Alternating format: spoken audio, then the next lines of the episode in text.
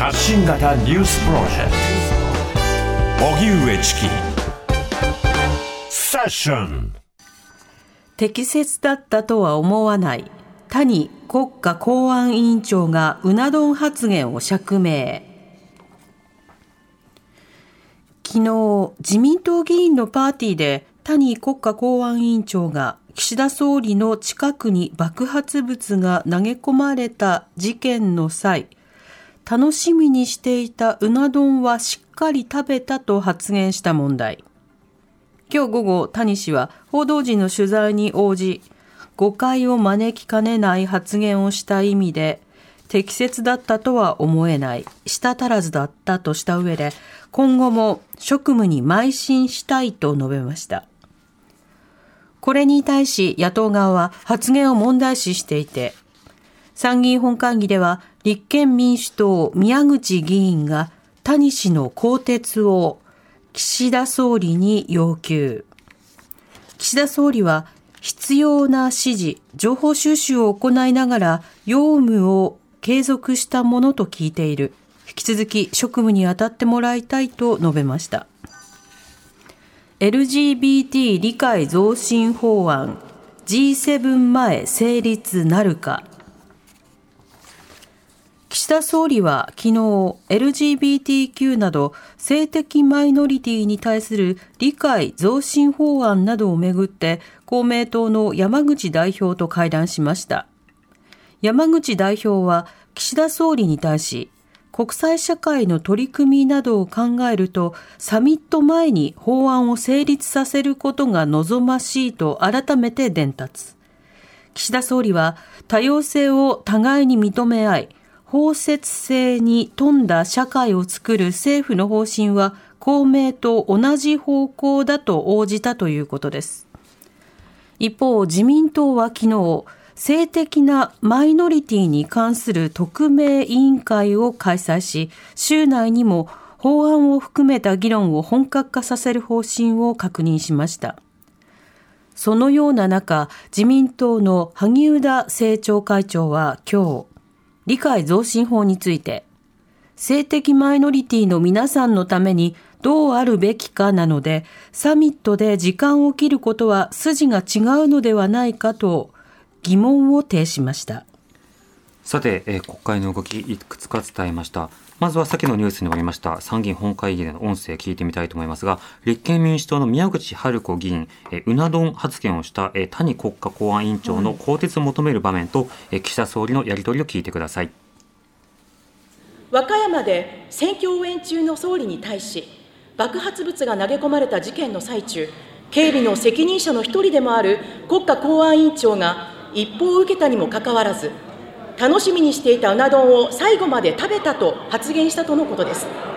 広島サミットを前に、こうした事件に対する危機感も緊張感も感じない人物に、要人警護、警備の責任を担わせてよいのでしょうか。うな丼大臣は即刻更迭してください。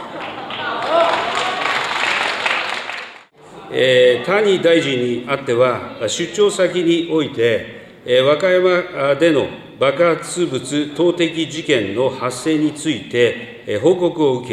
け、必要な指示、情報収集を行いながら、要務を継続したものと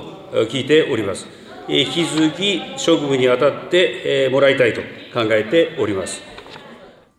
はい、はいというわけで本会議の様子聞いていただきました。本会議本会議は予算委員会や他の委員会と違って一問一答形式ではなく質問文を長く読み上げ、それに対して政府側も長く答弁をするというやり取りだったんですが、今回は宮口議員が、まあ、あの更迭を求めるという場面でした。まあ、国家公安委員長という、まあ、そうした立場にあって、はい、えー、緊張感のないような発言をしたという点が、まあ、責められているということになるわけですが、一方で岸田総理はあのそういったものに対して現場で指示をしたのだと、必要な指示を行いながら、えー、業務を継続したんだというふうに言ってたんですね。だから、うな丼食べながら仕事してたから大丈夫。うんうん、別にうな丼最後まで食べたとしても、うん、まあ、関係ないっていう趣旨の、ではないと。はい、発言かなというふうに思います。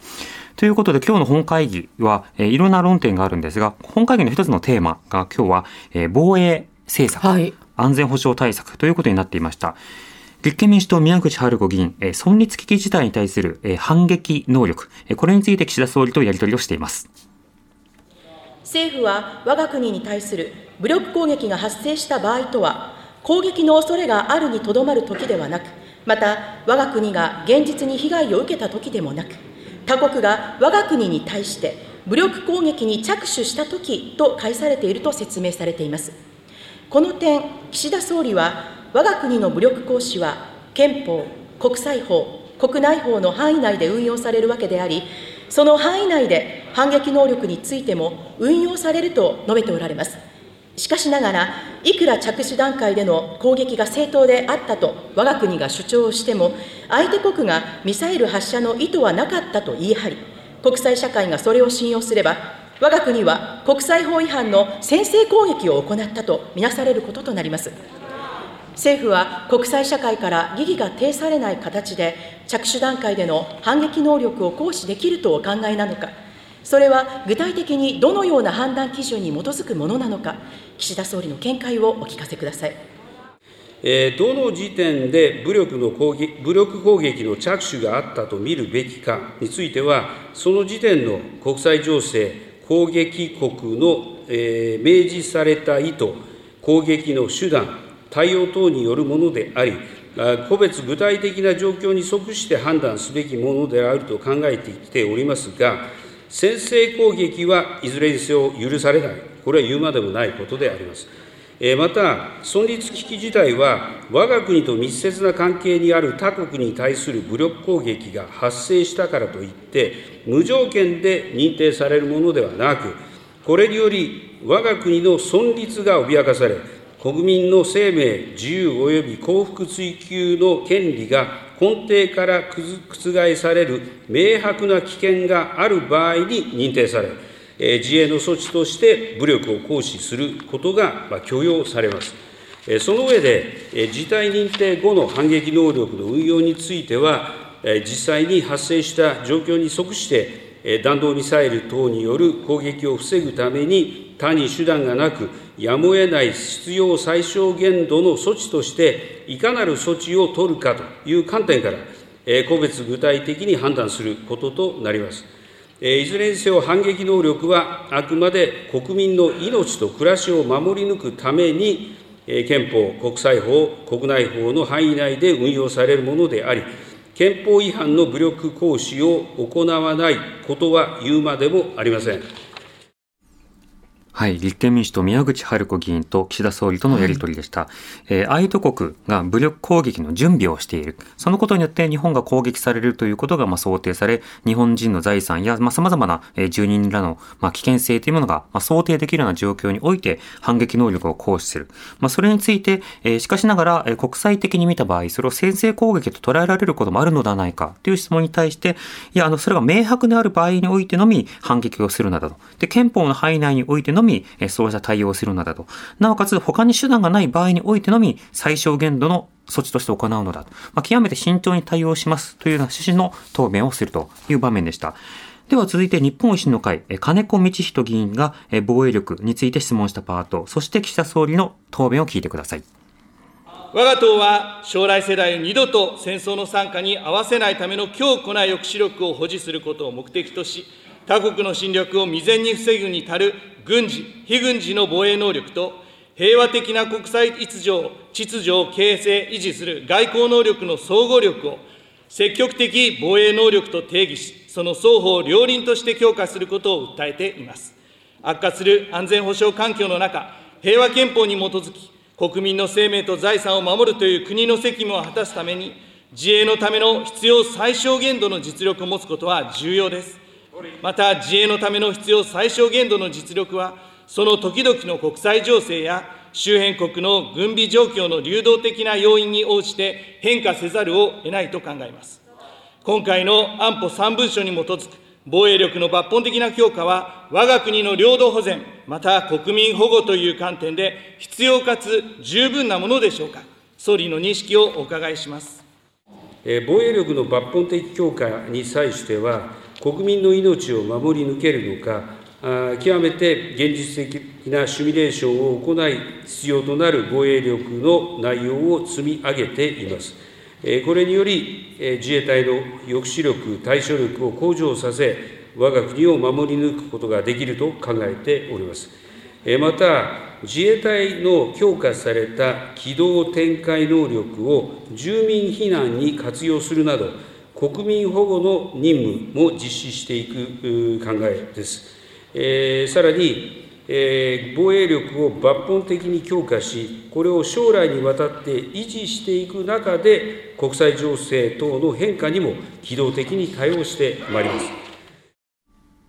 はい。えー、日本維新の会の金子道人議員と、岸田総理とのやり取りを聞いていただきました。日本維新の会に関しては、えー、より強化する、強化された防衛力を保持することが必要だと。最小限度の、まあ、自衛力というふうに言ったとしても、その最小限度というのは、社会状況によって変わる。そして今の社会状況などを見ると、その最小限というものは、今政府が想定しているものよりももう少し上でなくてはいけないのではないか、という趣旨の説明、そして質問しているということになるわけですね。それに対して岸田総理は、まあ、抑制的な回答をするというような場面でした。まあ、今国会、この防衛費増額、そして防衛三文書、その是非なども一つの論点となっておりまして、各党はその点について集中的に今審議をしているということになります。さて、集中審議ということでいうと、今後一つの論点となるのが、性的マイノリティに対する理解増進法です。はい、これはあくまで同性婚を認めるものでもなければ、差別を禁止するものでもなく、あくまで自治体であるとか、まあ、関連団体などに対して、理解の増進を求めていく、まあ、そうしたような内容ということになっているわけですね。で、なおかつその報道で、あの、すでに、えー、見たよという方もいるかもしれませんが、一部報道では、あの、自民党の、えー、異論によって、その理解増進法も若干後退するのではないかというふうに言われています。要は差別は許されないという理念を不当な差別は許されないという文言にしようとしているのではないかということですね。あの法文上は、え差別は許されないという文言と不当な差別は許されないとの間に大きな差があるのかというと、まあ、決してそういうわけではないわけですね。というのは、もともと差別というのは不当なものだというふうに定義されるので、はい、不当な差別は許されないというのは、まあ、それはそうですよということになるわけですよ。で不当がついたということで、じゃあ、正当な差別があり得るのかというと、正当な差別というのは想定しがたいですよね。はい、それは、やはりその合理的な範囲内での区別であるとか、あるいは合理的範囲内での、まあ、対処というようなことになるのであって、え合理的な差別、あるいは、え不当ではない差別、つまり正当な差別というのは、到底想定されるものではない。うん、また、不当な差別という文言は、他にもいくつかの法律の中に盛り込まれている文言でもあるので、そうした点で言うと、今回の法律の中で、その文言を変えたことが、直ちに法文上交代、つまり後ろ向きになるかということは、別問題としてはあります。ただ、この政治決定のプロセスの中でそうした文言を入れたいという声が出てくること自体、法的にではなく政治的には後ろ向きだということは間違いないですよね。で、なおかつ今回、萩生田政調会長は、サミットという時間を区切るのは筋が違うのではないかという話をしています。これはちょっと筋違いの批判のような気がしますね。というのはもともとこれオリンピック・パラリンピックを開催するというようなことにあたって、まあ、こうした理念法が必要ではないかというようなことで、オリンピックに先に線引きをした上で、時間を区切った上で議論していたものが、急に法律、はい、葬りされてというか、棚上げされて終わっていったというものになるわけです。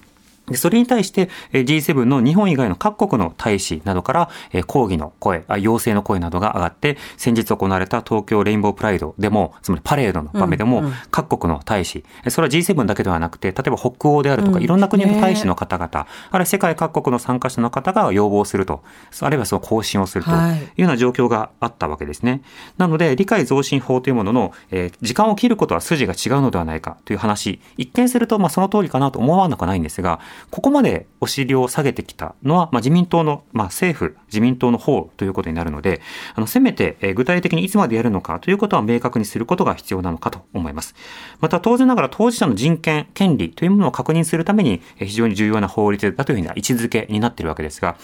しかしながらこの法律だけでは不十分だという声もあるわけですね。となると、どうあるべきかという声に応えるためには、締め切りを切ることはおかしいというふうに言うのであれば、どういった声が大きいのか、そこもしっかりと見てほしいなと思います。TBS ラジオ。TBS ラジオ。荻上チキ。荻上チキ。セッション。